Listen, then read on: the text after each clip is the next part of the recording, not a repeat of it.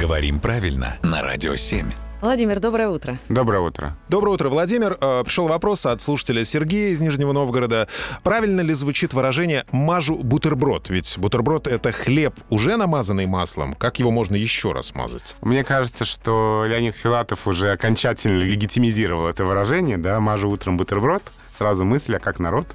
На самом деле, строго говоря, да, мажут хлеб маслом, но ведь мы знаем, что есть такой перенос просто э, значения — а, то, что лингвисты называют метонимия, когда мы говорим «кипит чайник», хотя кипит вода в чайнике, а не сам чайник. Ну, также и здесь, видимо, мажу бутерброд, а, мажу хлеб, хотя бутерброд исконно это действительно хлеб, уже намазанный маслом.